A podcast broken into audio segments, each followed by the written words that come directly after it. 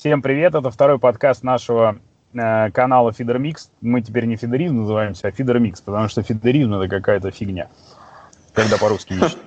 Вот. Э, не, ищ, не ищите. Сегодня опять в студии я, Алексей Лаврухин, э, Егор Доленко, и у нас сегодня гость, э, спортсмен э, московской команды Тип-Топ Кирилл Захаров, и тема сегодняшнего нашего выпуска это фидерный спорт изнутри. Кирюха, привет. Привет всем. Привет, Здорово, Егор, привет. Кирюх, здорово. Привет, Кирюх, Алексей. давай сразу... Да, привет. Давай привет, сразу друзья. начнем с вопроса. А, Кирюх, ты в прошлом году довольно хорошо выступал э, именно в спорте, и у вашей команды был довольно большой успех. Вы заняли третье место на всероссийских соревнованиях. По-моему, это был чемпионат России, правильно? Кубок России. Кубок России. Кубок России, Чебоксары. Да, и э, учитывая, что ты московский спортсмен, и тебе очень хорошо знакома Братеева, объясни мне, почему ты не стал участвовать в отборах э, в сборную России? А, вопрос, э, на самом деле, который меня мучает уже очень долго. Ситуация складывалась таким образом, что я не видел себя в сборной э, по разным причинам, потому что это не шутки, это не в игрушки поиграть это ответственность э, очень высокая. И, э, ну, чтобы быть э, сборником, который принесет результат, нужно обладать не только там, я умею ловить, и у меня есть какие-то амбиции, да, нужно быть технически готовым, там, иметь, понятно, да, все оснащение там и так далее, в общем. Но по этой причине как бы я себя в данный момент сборной не видел. И почему-то принял решение, что именно из-за этого не буду участвовать в отборах. И когда я приехал на первый, тур, первый день, и через час как бы я понял, что независимо от того, был бы ли я в сборной или нет, мне нужно было, было обязательно участвовать. И... Ну, в общем, я достаточно сильно расстроился, что неправильное решение принял. Неправильно все взвесил и пропустил, конечно, такое событие, которое может раз в жизни человеку даст спортсмену. Тем То более есть... на домашнем водоеме. То есть ты жалеешь с точки зрения того, какой бы опыт ты получил, да, с, да, с самыми да. топчиками? Да, да, да, именно да. То есть вот э, потом оно осознание пришло ко мне именно, ну вот даже после первого часа уже ловли спортсменов э, отбирающихся, я уже достаточно сильно расстроился, что не принял участие в этом. Понятно, событии. ну ладно. Я думаю, что еще возможности будут. Давай, Кирюх, поговорим о том вообще, что такое фидерный спорт. Э, вот для тебя, что такое вообще спортивная рыболовная ловля? Неважно, фидер, не фидер, а вот именно спортивная рыболовная ловля. Как ты вообще пришел в фидерный спорт? Расскажи. У каждого же свой путь индивидуальный. Вот поведай нам еще и об этом. Так, да, давайте тогда я скажу, что для меня фидерный спорт. То есть для меня это спорт. Именно спорт э, с большой буквы такой же, как э, для людей там бокс, там, не знаю, там ММА, там еще что-то. То есть для меня это спорт, да, я по, в принципе по жизни спортсмен, я много где участвовал в разных состязаниях, там это прелюдия, да, но в целом э, для меня это абсолютно настоящий спорт, э, который требует подготовки, требует тренировок, это не какие-то там шутки, это не какие-то там выпивоны на природе. То есть для меня это абсолютно спорт. Как я в него пришел, я ловил, ловил, ловил, на, то есть, ну, как, как, э, как я люблю говорить, что я исключительно доночник. То есть я с детства ловил на донке, соответственно, там с отцом, с дедом. И постепенно, постепенно, постепенно эти донки, они же там интегрировались из закидушек, там резинок всяких, там камней, там и так далее. Потом все это перешло на жесткие палки вот эти всякие, там раньше крокодилов Крокодил. не было. Не, не, да, не, раньше, Раньше даже крокодилов не было. Раньше это был железный, железное удилище короткое, назывался что-то наподобие южного спиннинга, и с ленинградской катушки закидывали вот такие оснастки с кормушками. Ну, кормушки, соответственно, не такие, как сейчас, конечно, у нас, да, там интересные и эффективные, да, то есть это обычный свинец с пружиной вплавленный, но принцип примерно тот же. Единственное, там крючков было больше, но это не важно. Суть в том, что мне это нравилось, я ловил, то есть я был обычным рыбаком, э, ездил, ловил, и в итоге, э, в итоге я понял, что чтобы эффективнее ловить, нужно в этот вопрос вникнуть. Ну и, соответственно, начал смотреть YouTube, наш злополучный, или, добро, или на наше, наше все. И наткнулся на разные видео обучающие и понял, что можно все это эффективнее делать, и ловить, больше рыбы, получать от этого больше удовольствия. Ну и, соответственно, когда все это оснастил правильно, когда начал э, ловить и получать от этого не только удовольствие от природы, а еще и от самой рыбалки, от самого процесса уже правильного, можно так сказать, да, э, потом решил при, принять участие соревнованиях. Первое мое, кстати, соревнование было, я его, кстати, выиграл. Это был Ланчиков Александр, устраивал такой фестиваль зимний, зимний, не знаю, как он назывался, не помню. В общем, там и фидеристы были, и поплавочники. И в тот момент записалось немного народу, ну как немного, то есть, ну там 20, например, человек, 20 плюс. Но погода была очень жестокая, и приехало на самом деле там буквально человек 12, может быть. И там серьезные люди были. Игорь Митрохин, Серега Комаров, такие это ребята. Какие, это какие года? Но что, это был... что комар зимой ловил? Чудо. Это было это была зима 13 по-моему, года. Ты 6 лет уже как спортсмен.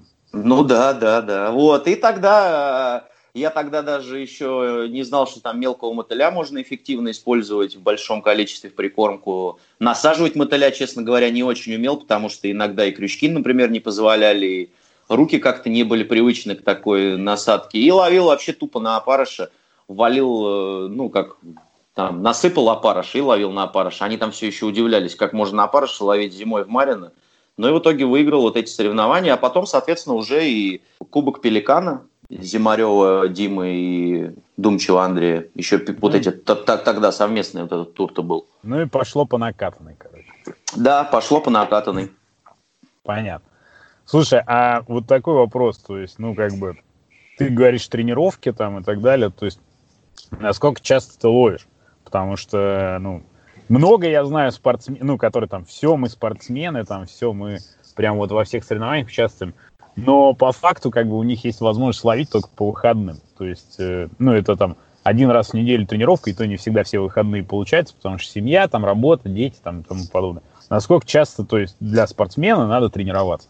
Для спортсмена-любителя, то есть мы же, в принципе, не профессионалы, мы не имеем такой профессии, за это не получаем никаких зарплат – Соответственно, у нас, э, у многих, то есть я так думаю, что у 99% есть свои работы, свои заботы. Ну и, соответственно, ловить получается, вот я, если при обычном графике классическом 5-2, я стараюсь ловить один-два раза в неделю. Это ми- один минимум, два желательно, то есть, потому что по-другому я как бы не могу. И этого недостаточно, то есть, чтобы побеждать уверенно и часто, ловить нужно намного больше. Но минимум один раз в неделю ловить, э, тренироваться надо обязательно. И, соответственно, это уже не какая-то там рыбалка по, по щучьему велению. Поехал, половил там в лес, поехал, половил на озеро. То есть однозначно это те места, где происходит соревнование. Ну, полигон, полигон самой битвы, и нужно там тренироваться. 17-й год, вот э, наш э, успешный, чемпионский, да, я провел все лето полностью на водоеме по два дня в неделю. Слушай, Кирюх, а если ну, смотреть на то, что если ты там, ну, спорт, понятно, это желание там больших достижений. Насколько тебе пришлось поменять все оборудование, которое у тебя было там, когда ты любительски ловил, вот потом, когда в спорт, ты пришел, ты поменял как бы все, наверное, свое, свое оборудование, то есть вот примерно там можешь сориентировать, то есть что тебе пришлось поменять, насколько там дорого это вышло и вообще, то есть, чтобы люди понимали, там, кто хочет заниматься спортом, к чему готовиться? Ну, людям, люди, которые начинают заниматься спортом, ну, как бы я призываю людей заниматься именно, ну, то есть нашим спортом, да, чем больше людей, тем больше массовости, тем больше интересов и так далее в этом, в нашем виде спорта, в рыболовном. Э, ничего страшного такого нет, поменять, конечно, придется все, абсолютно все. Потому что начинаешь ты ловить э, на раскладном стульчике, с каким-то, может быть, недорогим фидером, с какими-то недорогими лесками, с какими-то недорогими крючками. Потом все это тебе, ну, спортсмену приходится модернизировать, э, ну, под более удобные снасти, под более качественные снасти, под более дорогие лески, под более За... редкие Зака... крючки. Заканчиваешь Ривой, да, и Харди. Ну, примерно так, да. В общем, поменять нужно все, но это не все разом. Человек приходит на соревнования изначально по-любому любительские. То есть это либо какие-то фестивали на карповых хозяйствах, либо это ЛФЛ, на, на обычный наш ЛФЛ, то есть на реках, на канале. И человек в процессе своих первых соревнований понимает, что ему нужно поменять, и э, там сразу, сразу не нужно брать там миллион кредит и покупать все. Человек в процессе понимает, что ему нужно, постепенно оснащается, ну и, соответственно, уже растет и обретает команду уже более-менее оснащенной. И это никогда не заканчивается. То есть, по факту, что-то всегда покупаешь. Ну, такие вещи, как может быть, платформы и удилища, многие там, ну, по крайней мере, я, например, остановился там однозначно уже, мне больше ничего не надо. Некоторые люди там, у них какие-то гонки там бывают вооружения. А так в целом все это постепенно копится, ничего такого в этом страшного нет, платформы есть разные, от дорогих к дешевым. Поэтому оснаститься можно, и не, не, не, не одномоментно, то есть постепенно модернизироваться и сделать себе ловля удобной и комфортной можно даже за несколько лет. Смотри, Кирюх, то есть вот ты говоришь там оснащение, табуретки и так далее. Блин, но если посмотреть на развитие фидера сейчас в Москве, да, ну не можем мы там сейчас говорить за всю Россию, потому что мы как бы просто мало бываем.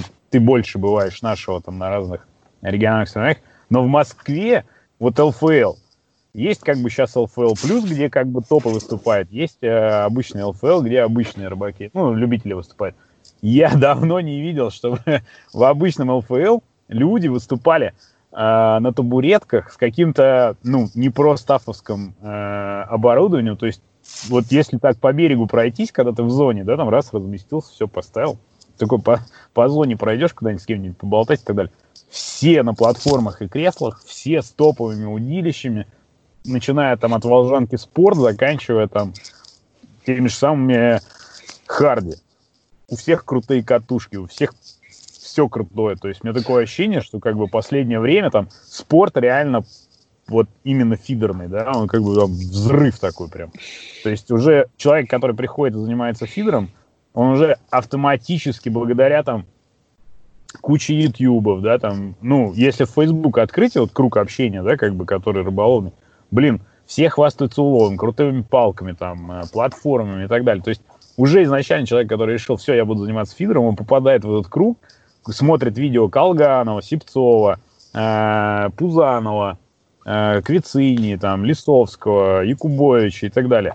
То есть флагман тот же самый активно над тем работает. Если посмотреть, то как бы везде тебе там в мозг сразу уже там все, надо крутое оборудование, крутые палки. И практически все люди, которые сейчас приходят в любительский фидерный спорт, они сразу себе покупают кучу стафа. Ну То да, есть... согласен с тобой. Сейчас, э, если мы развивались э, совместно со спортом, то сейчас люди, вернее, не развивались, а модернизировались э, в процессе спортивных состязаний, то сейчас люди модернизируются до вступления в этот процесс спортивных состязаний. То есть ты прав, ты, ты абсолютно сейчас прав, потому что любой, любой сейчас фидерист ну, как бы получает очень до, достаточно информации, как, что, э, на чем сидеть, на что ставить и так далее. Благодаря там, вашему там. каналу, благодаря куче еще каналов. То есть вы уже людей обучили тому, как удобно и эффективно разместиться и ловить рыбу. Соответственно, в данный момент сейчас в спорт заход э, достаточно удобный э, для спортсменов. Не так, как раньше заходили там ребята из моей команды, я лично, да, да то есть да даже вспомни, Кирюх, когда мы сколотили Фидермикс в свое время, да, да. когда мы заказали первые платформы Мавера, они к нам пришли, блин, какое у нас счастье было, да? Все в восторге были, это же была да, платформа там, Мавер. Причем эта платформа сейчас, если посмотреть, они как табуретки, но если убери у нее педану, это там да. сегодняшняя табуретка. Это не риевская платформа сразу вот с выдвижной педаной. У нас были простые табуретки, мы так радовались, что это круто вообще. А ты сейчас приезжаешь на тот же самый ЛФЛ, там приезжает чувак, который, ну, просто как бы имеет возможность, ну, такой херака на, на риве такой крутой.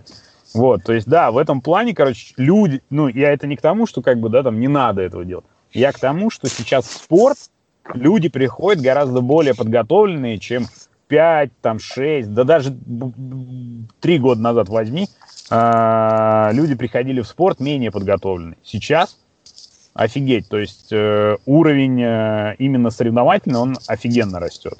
Конечно, конечно. Сейчас люди, ребята, очень сильно упакованы, и я говорю, что это благодаря э, вашим э, обучающим видео, обра... там всяким вот Ладно, Кирилл, хорошо, рубрика нас, нет распаковка и так далее. Ну почему? Вот эти, ну, все же люди видят, да, там, что купить, как купить и так далее. Поэтому, да, действительно, все подходят, приходят уже подготовленные. И это на самом деле хорошо. Человек уже потом, в принципе, не тратит э, свое там, время, деньги на какие-то модернизации, и он посвящен по, по факту процессу ловли. Возможно, это факту... даже эффектив... и, э, с точки зрения эффективности, наверное, это даже намного лучше. Ну, то есть, э, если раньше, допустим, вот вспомни, как ты попал в команду Альвега, да, из нашей, той же самой, из Фидермикс, тебя в Альвегу взяли, э, тебе приходилось адаптироваться, там, да, что-то модернизировать у себя, там, обучаться и так далее. То есть сейчас человек, в принципе, с колес приходит, его достаточно просто правильно научить ловить рыбу, да, он да. гораздо быстрее вольется в команду и быстрее, как бы, э, более полезным станет. Да, согласен, согласен. Вот, То есть период, период, его, период его адаптации, он уже однозначно сокращается. Смотри, давай как бы на примере посмотрим. То есть э, ты пришел э, на тот момент тип-топ стал Альвегой, и это было какой там, 2016 или 17 год? 17 17 год. Ты пришел как бы в команду вот там три года назад. И сейчас у вас новый игрок, я так понимаю, Саня Гудков, правильно? Да. Который уже сложившийся спортсмен. Да, вот да, да. Сравни свой приход и его нынешний приход. То есть, насколько тебе труднее было влиться в команду, которая, кстати, тип-топ была довольно топовая команда. Они там порвали Москву, я помню, вообще в клочья. И э, вот сейчас, когда Саня пришел, уже прошел через другую команду, он примерно представляет, какие правила в команде существуют, э, как идет разграничение там э, ответственности и так далее. Тому. То есть, насколько быстрее он сейчас вольется в ваш коллектив, чем ты э, три года назад. Ну, я думаю, что быстрее. Быстрее почему? Потому что за эти, за эти года, вот после, последние, короче, 2-3 года, достаточно сильно все модернизировалось. Э, и плюс не только модернизировалось, а еще свелось к какому-то оптимуму. То есть по технике ловли, по ее составляющим. И этот спортсмен уже состоявшийся, Соответственно, ему будет намного проще влиться э, в процесс, и от него мы получим эффект, как вот, например, от нового сотрудника на работе, да, люди получат эффект после его адаптации, да, через какое-то определенное время, то есть есть период адаптации. Вот его период адаптации будет намного меньше, чем мой. Я думаю, что раза даже в два. Вот сколько ты потратил времени на адаптацию в команде Альвега, когда ты только в нее пришел? Ну, тип-топ. Ну, как минимум до первой победы, то есть это зимы, зимы до лета, полгода. Полгода. Полгода мне нужно было настроить то, что, и то, что я имею, поменять то, что я, вернее, приобрести то, что я не имею – ну и от, чтобы, чтобы моя команда получила результат от меня, чтобы я не подводил команду, мне на это ушло полгода. Я думаю, что Сане для этого не понадобится никакого времени. То есть максимум только познакомиться поближе с ребятами и все. Ну, а в принципе, как бы получается, смотри, что команда, ну, довольно опытная. Ну, команде, наверное, сколько сейчас? Уже, наверное, лет 9, да, тип-топа, если не больше? Ну, в целом, да. В целом, да, уже. Я думаю, что 10 даже будет. Даже 10. Там есть старый коллектив. Это, соответственно, бессменный лидер Олег Ночка, да, то есть там Паша Шаматульский, да? Кто там еще из давних? Дима, Дима Пентелин. Саня, есть, там, Саня Туляков. Саня и, Туляков Дима, и Дима Гвоздев. Вот, еще Дима Гвоздев. Потом новая кровь это ты, сейчас Саня Гудков – и, в принципе, можно сказать, что у этой команды, на самом деле, уже все тактики отработаны, то есть годами наработанные. То есть, ну, по, по факту, факту, да. По факту, вы когда приезжаете на какой-то водоем, ну, например, на которых вы ловили, то же самое Братеева, Марина, да, там, ну, Марина, например, я не могу сказать Братеева, что прям сто процентов все знают, как там ловить, но она похожа. Да, конечно, она меняется, но похожа. И вот вы, в принципе, всегда работаете по отработанному алгоритму. Да, мы работаем по отработанному по алгоритму, но э, ловля из года в год меняется постоянно. Постоянно. Ну, то есть ты хочешь сказать, что там тактика прошлого года, например, в Братеево, да, она не будет работать в этом году? Не будет, не будет. Мы, мы 18 и 19 год, ну, мое мнение, ну, я думаю, что мнение всей моей команды достаточно отвратительно выступили в Братеево, потому что да, все поменялось.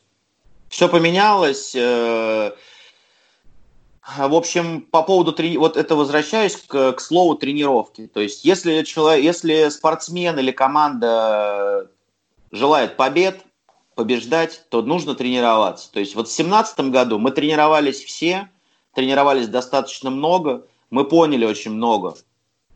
То есть, я выходил в тур, у меня не было сомнений вообще никаких, просто никаких то 18-19 год у нас все поменялось. Но мы пытались, в 18 году мы попытались применить схему 17 -го.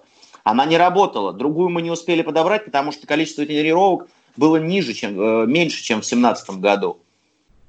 19 год вообще спутал все карты с э, изменением видового состава рыбы и так далее. Соответственно, недо, недостаточное количество тренировок опять же сыграло, э, сыграло на результате.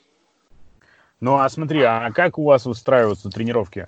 У вас, э, ну, есть понятие командной тренировки. Понятно, что это не всегда может собраться вся команда. То есть, да. Э, но в течение недели у каждого есть возможность выехать и так далее. То есть, как строится процесс? То есть, э, вы там у каждого человека есть задание на какой-то там день поехать отловить или что-то проверить. То есть, без, ну, я без секретов, то есть в том плане, что нам секреты не нужны, но общие, если понятия можешь рассказать, то расскажи.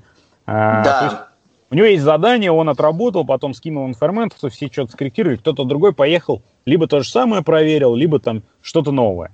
А вот когда вся команда собирается, то есть это что, у всех разные дистанции? Или там, ну, я просто приведу пример, как вот, допустим, а, мы а, от, отрабатывали, когда мы тандемы вот с Егором забрали, ну, вот взяли зону, и третье место заняли. А мы как сделали? То есть я ездил на тренировку, то есть там первый день там, и вместе с Егором. А я ловлю без живности, он с живностью. То есть и мы смотрим, что. Потом меняем. А, я ловлю, например, с другой живностью, он как бы, прода... если у него было хорошо с этой живностью, он продал. Ну, я имею в виду там, я ловил вообще без живности, он только с опарем. Потом раз, мы видим, что опарь работает, я беру мотыля, он только с опарем, и смотрим, как что получается. То есть дистанции там э, держали одну, потом э, начали уходить. Ну, то есть каждый раз, когда мы приезжали, мы что-то меняли и что-то исключали. У вас примерно так же строилось? Это просто мы сами к этому пришли, мы просто не профессиональный спортсмен. Как у профессиональных? Да, все то же самое, Лех. Все, все то же самое абсолютно. Если едет один человек, ему дают задание, он что-то проверяет. То есть э, обычные рыбалки, вот при, я поеду и половлю там, например, там на пикер там что-то. Нет, такого уже, конечно же, нет, потому что если э, член команды говорит, что у меня появилась возможность или там я планирую рыбалку на такой-то день, присоединяйтесь. Например, никто не может присоединиться, соответственно, этому спортсмену дается определенное задание. Если выезжает вся команда – не, вся команда не будет ловить э, одинаково. То есть в этом смысла никакого нет. Соответственно, люди делятся по дистанциям, спортсмены, члены команды делятся по подаче живого компонента, по составляющим корма, и потом, грубо говоря, делаю, ну, проводится анализ и, соответственно, делается вывод. Потом это все опять проверяется, потому что соревнования же у нас, ну, грубо говоря, раз в месяц, да, так грубо скажем, раз в месяц. Соответственно, в течение предыдущих там трех недель все вот эти выводы, они проверяются. То есть что-то более успешное, значит, нужно это проверить. Если что-то было, кстати, не рабочим, это тоже нельзя забывать, это тоже нужно проверить. Потому что рыба – это не робот, река – это не аквариум, и условия абсолютно разные всегда. То есть э, я, конечно, не верю рыбакам, которые там говорят, что восточный ветер не клюет. Но в, цел, но, но, в цел, но, но в целом бывает такое, что не то, что бывает, вы сами это знаете, что сегодня можно поймать 10, а завтра можно поймать 2 килограмма. Да. И э, мы же мы сами не можем это предугадать и как это все случится, поэтому отрабатывать нужно Все, и, ну, конечно, более успешные тактики отрабатываются более часто. То есть, если что-то у кого-то сработало, конечно, это, на этом заостряется больше внимания, чем на том, что не работает. И проверяется это достаточно часто. Но у каждого человека, у каждого члена команды есть 100% э, задания, по которым он должен отработать. Егорыч, а ты вот считаешь, при каком ветре не клюет?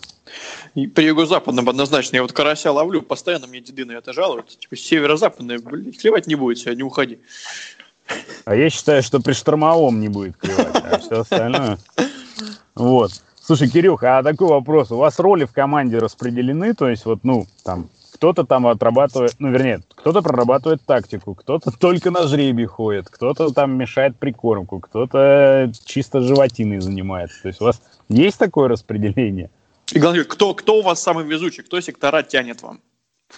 У нас э, административные работы занимается Андрей Еремеев, который со мной вместе попал в, в, да, да. в Андрюхе, привет. Андрюха э, очень грамотный, очень тактичный и скрупулезный человек, который всегда пройдет все совещания, все семинары, все жеребьевки. То есть э, нам, ну, Андрюха, я считаю, что достаточно такой очень ответственный человек в этом плане. То есть он нам донесет всю информацию, которую доносят судьи, секретари и так далее. Он проводит жребий, то есть нам вот, у нас вопрос закрыт абсолютно с административной деятельности. А, по поводу распределенных ролей, ну, как бы э, конкретно их никто не распределял. Но есть люди, которые более э, ответственно относятся к живности, да. Ну, не то, что более ответственно, а, ну, может быть, любят с ней повозиться, да. Есть люди, которые, которым нравится замешивать прикормку. То есть у нас это распределилось само собой. И э, по поводу команды я вообще хочу сказать, что должен быть всегда безоговорочный лидер. То есть э, команда это... это Олег. Да, Олег это у нас безоговорочный лидер. Его мнение это мнение, конечное мнение.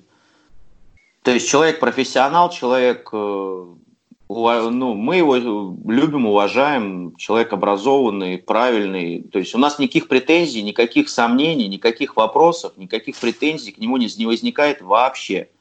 Поэтому в команде обязательно должен быть лидер, и когда есть безоговорочный лидер, то эти роли, знаешь, можно не назначать.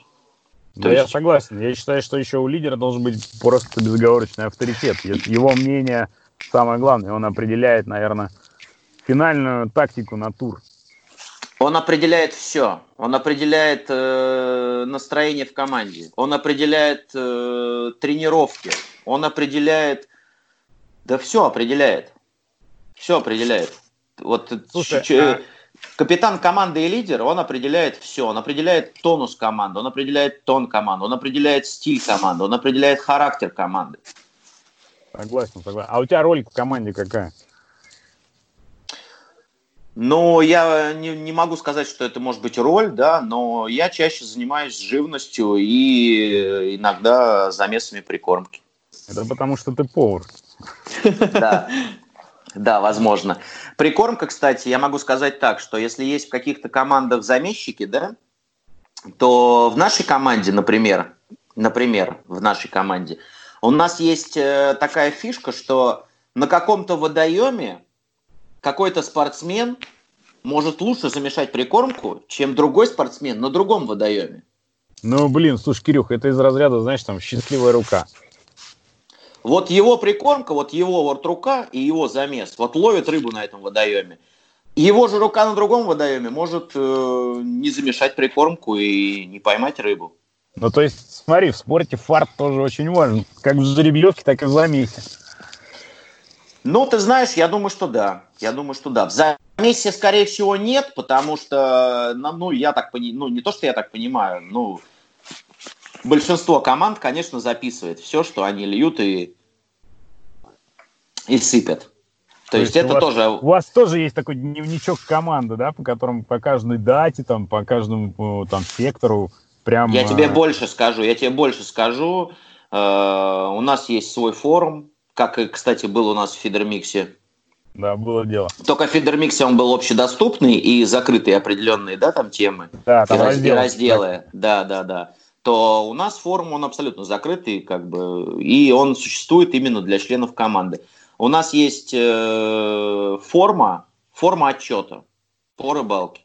В ней 7 пунктов. И по ним каждый спортсмен обязан написать тренировки и соревнования свои.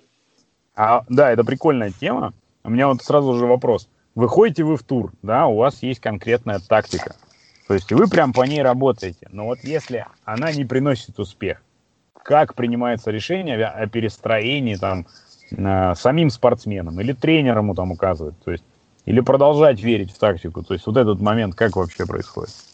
Но в целом а, я могу сказать так, что если, если на тренировках все отработано правильно, то тактика в целом работает. Если что-то недоработано, количество тренировок недостаточное, то могут быть нюансы. И вот эти нюансы принимает э, решение спортсмен совместно с координатором-тренером, если такого не имеется на соревновании, соответственно, сам. Но я могу вам сказать, ребят, одно, что в тип-топе отскоки это 10% из 100. Ну давай тогда а, к Кубку России перейдем. То есть там вы работали чисто по тактике или вот реально был момент, когда кто-то когда-то перестроился и затащил команду? Абсолютно по тактике. Все спортсмены работали по тактике. Это позволило... Э, э, играть по тактике позволил водоем. То есть э, в семнадцатом году многие плевались от этого водоема. Э, прошлый год я могу вам сказать, ребят, что я, я в семнадцатом там не был. Я был, э, у меня в семнадцатом не было доступа, да, то есть, ну, по разряду. И в девятнадцатом, соответственно, я там был. Я могу вам сказать, что этот водоем дает все карты работать по тактике, потому что каждый сектор – всех зон абсолютно одинаковый. То есть водоем настолько ровный, я таких водоемов вообще не встречал. И если есть, не если, а, ну, вернее, ну, для кого-то, может быть, если, для нас это, конечно, есть тактика, то она срабатывает практически в каждом секторе на, всех, на всей протяженности водоема. А напомню, мы... где это было? Чебоксары, а, набережная, набережная, угу. набережная, да, набережная да. в черте города, центр города, по-моему. То есть водоем очень крутой, очень ровный, и там работали тактики, ну, вернее, тактика работает по всем зонам. Такое редко встречается, потому что когда в команде ловят пять спортсменов, то есть бывают соревнования региональные, это я не для вас, а для слушателей, да, то есть соревнования бывают региональные, где три человека в команде, соответственно, это три зоны, протяженность примерно, грубо говоря, километр. А когда 5 спортсменов, это, соответственно, уже 2-3 километра. Протяженность э, зоны соревнований, 5, 5 зон, и вот в Чебоксарах было все ровно, и мы работали все по тактике, абсолютно все, все 5 спортсменов. Ну, это официальный спорт, а давай на прошлый год еще посмотрим, был такой турнир НФЛ. В принципе, тоже все спортсмены там участвовали, все топовые спортсмены, но это немножко другое соревнование. Как тебе вот переход от официального спорта вот в эту ночную фидерную лигу, тем более, как бы вы там с Петей неплохо жахнули, да, дошли до финала, проиграли Колганову с Пашей Гореловым. Там Виталик с Пашей, конечно, там монстры, но тем не менее вы довольно хорошо с ними побили. И я, и я бы даже добавил, что финал представлял себя некое такое противостояние тактик, потому что Паша вместе с Виталиком, ну, не, не знаю за Пашу, а Виталик жил на водоеме просто-напросто. Потому что когда ты не приедешь, обязательно там будет сидеть Виталий. В то время да, как, да, да, как Кирилл с Петей тренировались, это было ровно наоборот. Собственно, Кирюх, прокомментируй. Да, э, если проецировать все это на спорт, я бы, честно говоря, вообще не сказал, что это спорт. Это такая рыбалка. Но поскольку есть процесс состязания, да, то, конечно, это уже... элемент. Да, соревновательный элемент присутствует, поэтому мы назовем это спортом. Но в целом это, ну, такое классное классное времяпрепровождение, но оно нервное, нервное. Знаете, ну, ребят, 9 часов, и встать некогда некогда, потому что ловля была нервная. Вот так вот пойти там погулять, полежать или там в туалет, то есть не было такого, потому что все-таки соревновательный процесс присутствовал. Как, как это сравнить со спортом? Не знаю, просто день и ночь. Вот как день и ночь, как инь-янь. Это вот ну, то же самое. Официальный спорт днем, а ночная фидерная лига да, ночью. Да, да. Но при этом это спорт, при этом это ловля рыбы, наше любимое занятие. Все равно приходится соревноваться, но как, как, как, вот как объяснить? Э, то есть, ну, конечно же, ответственности, наверное, меньше, чем на Кубке России, но при этом она присутствует. И присутствует она немалая. То есть мы, мы с напарником не ставили никаких там целей, ну, не ставили целей. То есть нам хотелось просто по поиграть и попробовать, что это такое, половить лещей. Мы думали, что мы вообще там будем там э, устраивать э, кофе-брейк там или еще что-то, да, то есть спокойно там отходить, там... Шашлычок. Да, да, да, да, да, вот, да, там типа шашлычок, да. Какой там шашлычок, вы что? Ну, начи... там... начинаем с одной восьмой финала, о шашлычке просто забыли. Да, да, да. Началось Поэтому... Раздело. Формат, ну, формат интересный, но он тоже спортивный, и я бы не сказал, что он меньше требует каких-то там навыков, затрат, но в целом, в целом, там, ловить может любой. То есть здесь не нужно никаких вот бюрократических проволочек. По-твоему, смотри, а, я как понял, а, НФЛ не представляет из себя такое более-менее спортивное мероприятие по какой причине? Можете прокомментировать? Потому что вот а, с моей точки зрения НФЛ, он дает коммерческую составляющую.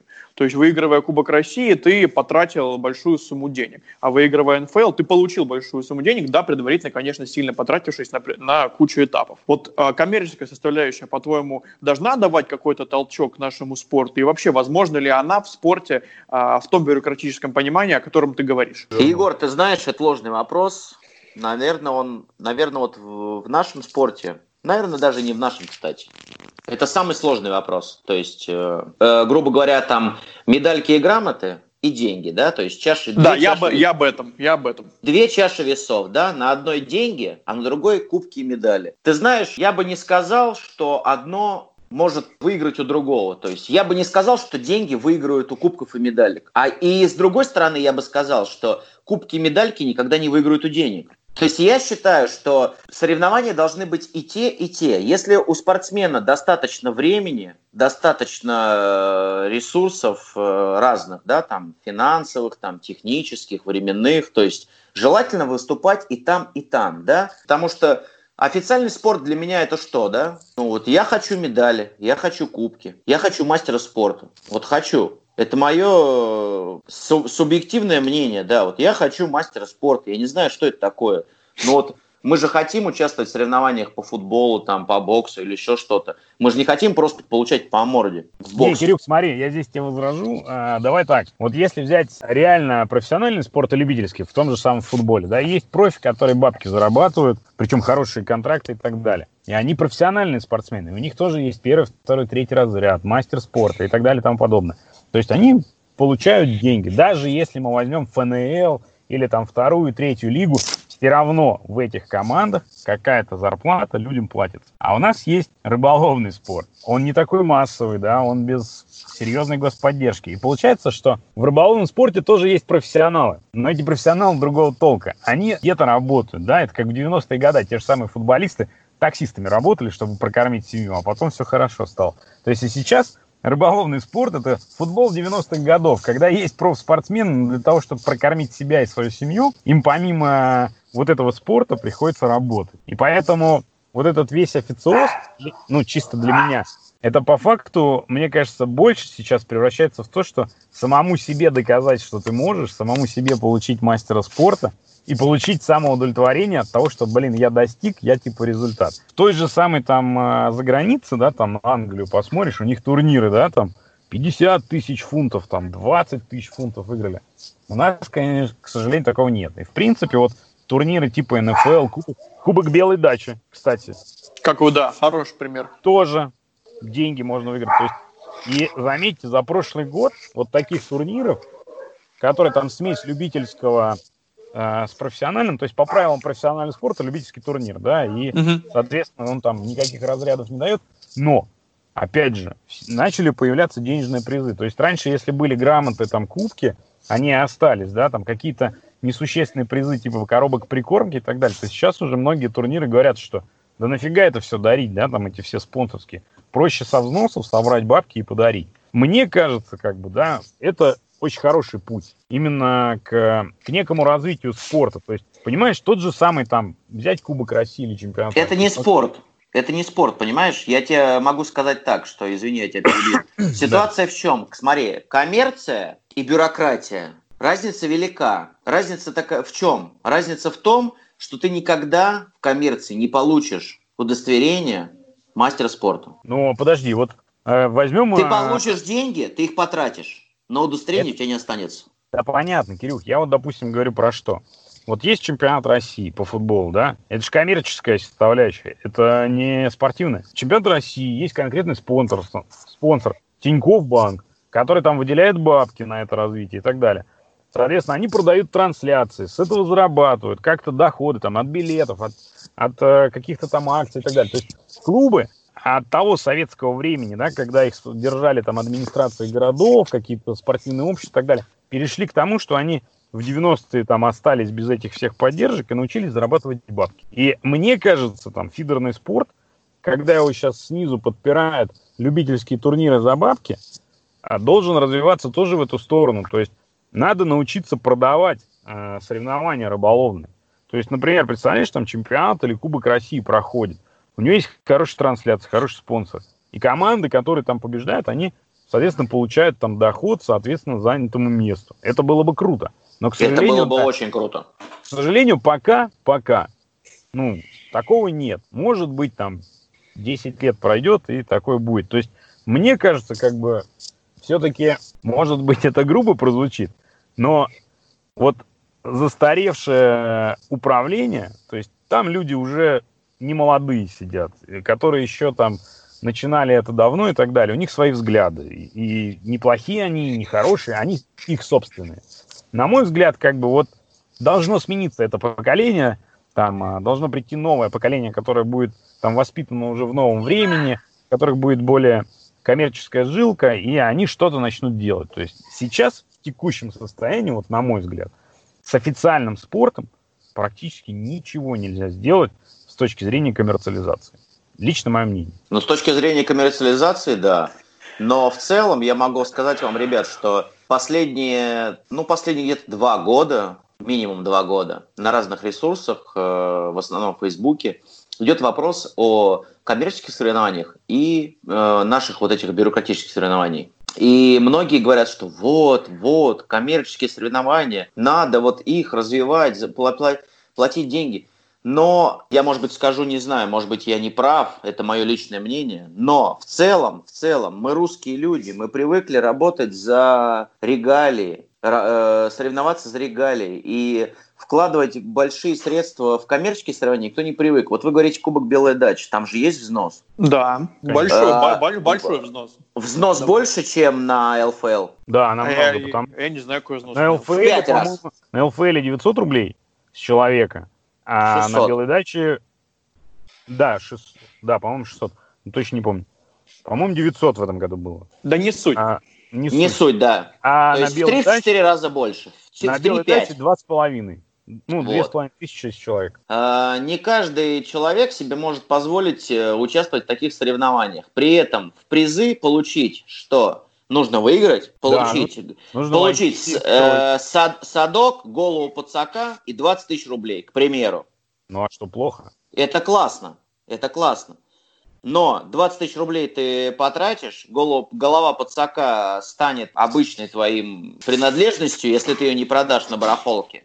Ну и кубок у тебя останется. Ну да, в принципе. А получив третий разряд на ЛФЛ, у тебя будет Кирюх, э, бумажка. Вот смотри. У тебя будет вот. старт, Егор, у тебя будет старт к мастеру спорта. Кстати, вот еще как бы, опять же, параллель с футболом. Хочу просто поспорить. Как в футболе набирается сборная России? Как? Из по мнению тренера.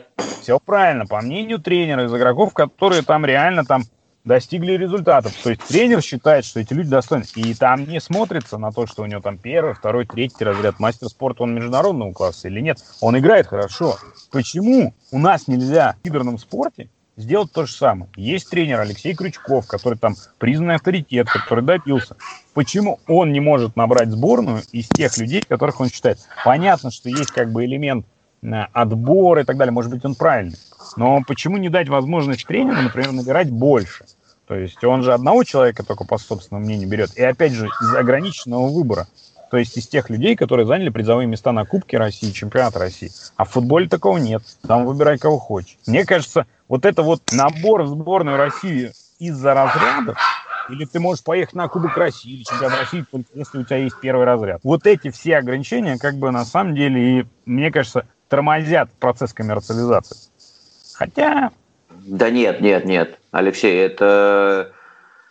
Конечно же, это не так, потому что все вот эти проволочки, они зачастую оправданы. Потому что если отменить, э, как это называется, доступ Первый разряд это... Э, ну, ограничения, короче. Ограничения, да. Если снять ограничения на доступ э, на чемпионат России, приедет неимоверное количество людей. Ну, так сделайте взнос, который ограничит людей. То есть в том же чемпионате России... То есть, видишь, ты опять ограничиваешь взносом. Вот да. я, например, мое Есть мнение, я, я не хочу спортсменов ограничивать деньгами, потому ну, что люди разно, настолько разноплановые, да, у кого-то есть достаточно средств, у кого-то нет достаточно средств. Вот этот разряд, и рвение к победе, оно дает вот это вот толчок, оно дает вот этот вот стимул, оно дает вот этот вот э, доступ к российским соревнованиям, к отборам там и так далее, да. По факту я не всем доволен, что происходит э, в России, но если углубиться и задать мне вопрос, а почему ты недоволен?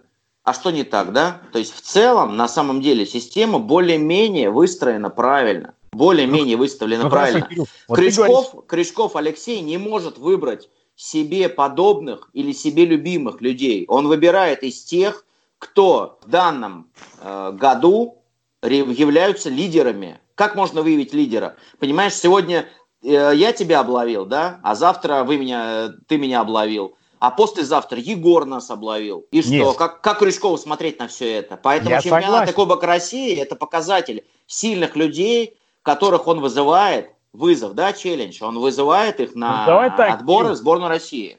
Кирю, а, согласись, что есть как бы стабильные команды, которые из года в год показывают результаты. Но бывает, что у них там на а Кубке а России или чемпионате... Подожди, на Кубке России или чемпионате России у них не зашло. Бывает. Да, там, ну, провалы там Дунаева, Флаг, Майера, флагмана. флагмана, да, и так далее. А есть выскочки. То есть есть люди, вот, например, как помнишь, Ивановская область заняла третье место. Да. И все, и пропало. Где сейчас Ивановская область? Из той Потому команды, что... из той команды, сейчас только, по-моему, Денис Галицкий где-то светится, да, вот он в прошлом году с Настей Здрасте выступал там, и то э, результатов не было у Насти Ну и еще там парнишка вот этот, э, который Я согласен, что, да, согласен, что э, Кельневой, да, да. у него был результат в прошлом году, он, они выиграли несколько соревнований, и Денис вместе с ним. Э, я про то, что, да, конечно, там, есть разный уровень топ-спортсменов и не топ-спортсменов, которые там из года в год показывают результат. Система отборов как раз и призвана а, вот э, выскочек отсеять, да, потому что там марафон довольно жесткий на отборах происходит сейчас, да, там. Э, да, согласен. И Крючков очень жестко все отслеживает и очень хорошо подбирает водоемы конкретно. Вот я считаю, что там отбор в Братеево был вообще офигенный. То есть вот мы ездили смотреть, реально очень круто было. Там борьба была, да, там, помнишь, как менялись у людей там э, места там. Там ну, да, тебе при, приятно было наблюдать. Да, Тебе офигенный, потому что ты мог это посмотреть, а со стороны тренера это был водоем похожий на Францию. Да, да, конечно. То есть э, Алексей подбирает водоемы, похожие под э, будущий чемпионат мира. Это понятно. Но опять же, смотри, любое соревнование всероссийское, оно ведет к тому, что едут команды, и они тратят колоссальное количество денег. Все-таки, все-таки, как бы мы там не говорили о том, что есть деньги в спорте, нет денег в спорте, разного люди уровня, да, там едут на соревнования. Да, конечно, разного. Но, блин, поездка в Чебоксары те же самые в прошлом году. Ты прикинь, из какого-нибудь Краснодара в Чебоксар доехать.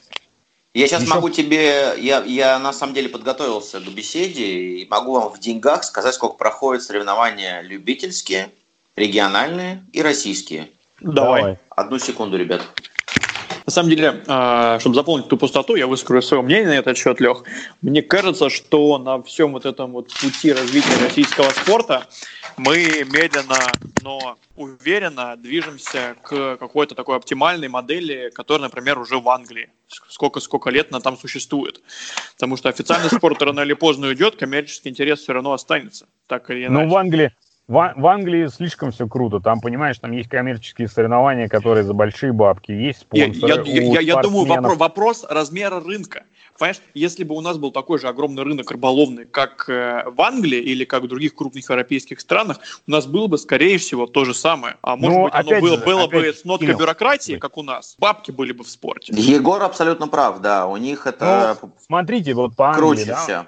Ну, у них, конечно, круче. То есть там вот читаешь там эти зарубежные сайты и смотришь, да, у них там проходит какой-нибудь турнир на каком-то озере, да, там спортсмены Престона, спортсмены Дреннона, Мавера, короче, там Мапа, Матрикса, то есть вот они все гурушные там спортсмены. Они все профи, им платят за это бабки, они участвуют. У них есть так рейтинг. Вот. Алексей, Алексей, а, я тебя перебью. Смотри, потом... И, и, им платят за это бабки, потому что их показывают по телевизору. Ну, об этом и речь. И как бы, понимаешь, там вот выбрали Том, Томми Пикеринга главным тренером сборной. Он, а он тогда работал в Престоне, например, да? Он не берет только Престонов. Он взял лучших, понимаешь? На основе рейтинга. Это, На основе это, водоема, куда да, они поедут. Да. Это круто, да. это, это круто.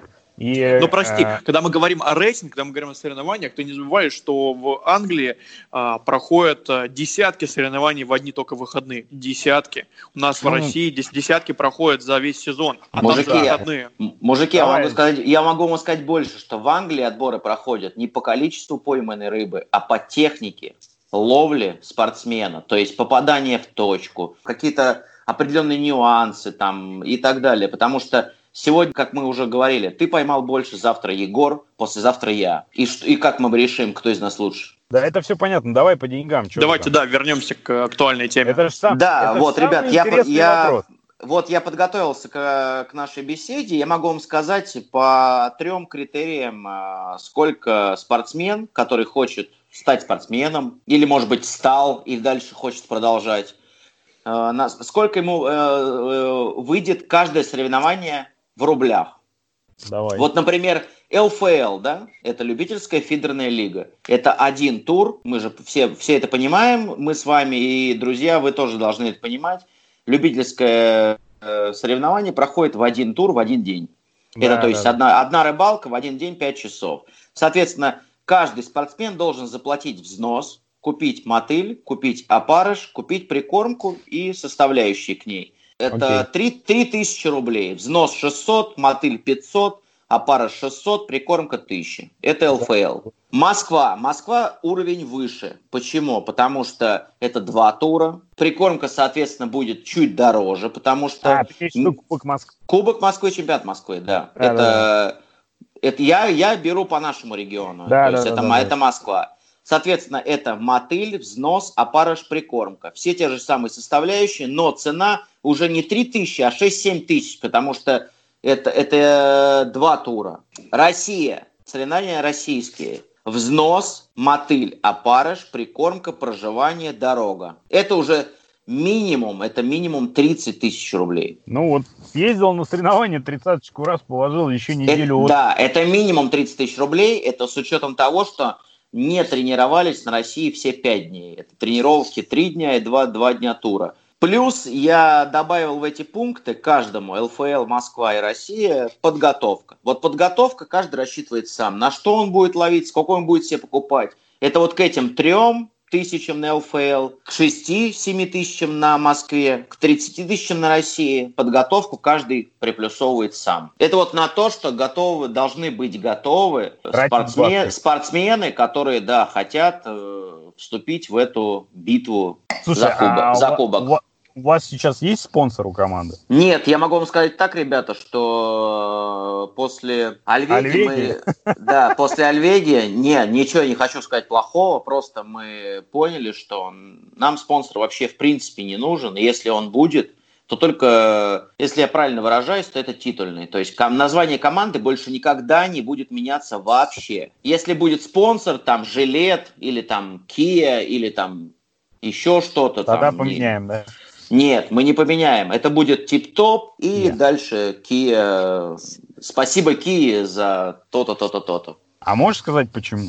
Ну, потому что рыболовные спонсоры требуют изменения названия. Однажды это произошло в нашей команде. Отношения меняются, мир меняется. Ну, подожди. Сегодня... А у меня есть как бы вот, ну, ну понимание, ну, изменение названия. Окей, вот есть флагман Дунаев. Хорошие примеры, да? А, и вот с Настей здрасте, когда было, их же, по-моему, фидер концепт, ну, то бишь Сал, Сальмы прям спонсировали хорошо. флагман Дунаев примеры хорошие. Им если я правильно понимаю, оплачиваются все затраты на соревнования. То есть взносы, дорога, живка, прикормка. А во флагмане, я так понимаю, еще и снасти все отдали. Я, честно, не знаю, как бы я экспертно как бы хочу услышать вот с твоей стороны. То есть, и вот Альвегова, она вам тоже денег давала? Или это просто ограничивалось вот вам тон на прикормке на сезон, и все, до свидания? Ну, давай не будем в это углубляться, я тебе скажу в общем. К примеру, сегодня им дают флагман Дунаев, а завтра не дают. И что, менять название опять? Ну, Мавер флагман произошло же. Ну, вот сейчас да они нет. флагман. Флагман перестает им, дает давать деньги, и удочки, прикормку и так далее. Они найдут кого-то другого и опять переименуются? Ну, возможно, я откуда знаю. Есть, вот, ну... вот мы вот это, возможно, исключили. Тип-топ больше никогда не переименуется. Ну, то есть вы там за конкретно название клуба и сохранение традиций, а вот... Э, так там... точно. То есть, если, если кому-то интересно, пусть они обращаются к нам. У нас, кстати, Андрей, Андрей Еремеев, он в целом, в принципе, менеджер. Ну, а вот твое мнение, то лучше, если спонсор есть, то спонсорство взять деньгами? Почему? Если это Kia, Или... то, если это Kia, то деньгами. Если это флагман, то, наверное, продукцией. Хотя я вот в нашей команде, наверное, флагман, я не, не опять же, слушатели, да. я не хочу ничего сказать, но мы не возьмем, например, катушки флагман, удилище флагман. Ну, понятно, то есть сам. А Дунаев? Дунаев, э, ну, не знаю, ну что Дунаев, ну, я думаю, что вряд ли мы станем Дунаев, Дунаевым. Надо вас в, Киеве, в общем, да, однажды, однажды, однажды у нас в команде, а у нас однажды в команде возник вопрос. Возник вопрос от капитана. Вам нужны эти спонсоры? Все сказали нет, да? И, все, и через какое-то время, через какую-то паузу, все сказали, наверное, нет. Понятно. То есть, если подводить итог, да, то как бы по большому счету, если ты можешь себе обеспечить эти траты на свое хобби, которое тебе дает удовлетворение, которое является спортом, то лучше без спонсора. Да, лучше э, играть самому. Ни от не, кого не зависеть. Ни от кого не зависеть, никого не обманывать, ничего не писать от, от, от этого обманного там, да. То есть э, проволочек-то много разных. Кто-то кто-то что-то преувеличивает, кто-то что-то утрирует, вот эти, э, заключая эти отношения, да? Типа, у нас спонсор э, прикормка дедушка Василий, мы ловим да, на дедушку Василия, да, а сами да. там на сенсус, да? Да, да, да, да, да, Алексей. Поэтому, наверное, Хотите вы, чтобы ваш знак был там в нашей команде? Ну, будьте титульным спонсором, то есть изменений команды никакой не будет названия. Изменений у вас по минимуму, я согласен. Может быть, это не к лучшему, может быть, это к лучшему, может быть, это... Но в целом микроклимат... Ну, тут, тут как посмотреть, да, микроклимат в команде всегда хороший, да, и он довольно так трудно меняется. И если он хороший, то хорошо. Но и застой может быть. Может. Вот поэтому нужно редко, но обновлять кадры. Короче, Кирюх, мы сегодня поняли, что в команде надо распределять роли, должен быть лидер с авторитетом, э, готовиться к тому, что будешь тратить кучу бабок. Лучше быть без спонсоров, потому, ну, если ты готов тратить бабки, потому что тебя ни к чему никто не обязывает. Ну да, да, в целом да. Но в целом э, подведу итог один, что есть коммерческие соревнования, есть официальные соревнования. Если это соединится, это будет круто просто вообще, но это никогда не произойдет. Ну, ты уж прям пессимист. Потому что коммерческие у них есть свои плюсы, это выигрышные призовые, да. У официальных соревнований есть свои плюсы, это какие-то звания, официальные звания, да, которые могут к тебе прилипнуть на всю жизнь. Если это сольется, это будет просто манна небесная, когда люди будут получать деньги, получать звание. Но в целом я призываю идти вот в рыболовный спорт. Давай, Кирюх, в финале быстрый вопрос. Почему ты занимаешься фидерным спортом? Потому что я люблю рыбалку и люблю соревновательный процесс. Меня это заводит. Давай тогда завершим. Что ты пожелаешь нашим слушателям, которые хотят заняться фидерным спортом? Ребят, не, не думайте ни о чем. Идите в фидерный спорт. Занимайтесь э, любительской сначала, любительскими соревнованиями, создавайте команды, создавайте конкуренцию и боритесь за высокие звания и хорошие деньги. Все, спасибо, Кирюх, было приятно пообщаться. Очень хороший да. диалог у нас получился. Да, Даже спасибо, мужики. Беседа. Спасибо тебе, Кирюх. Рады были с тобой поговорить.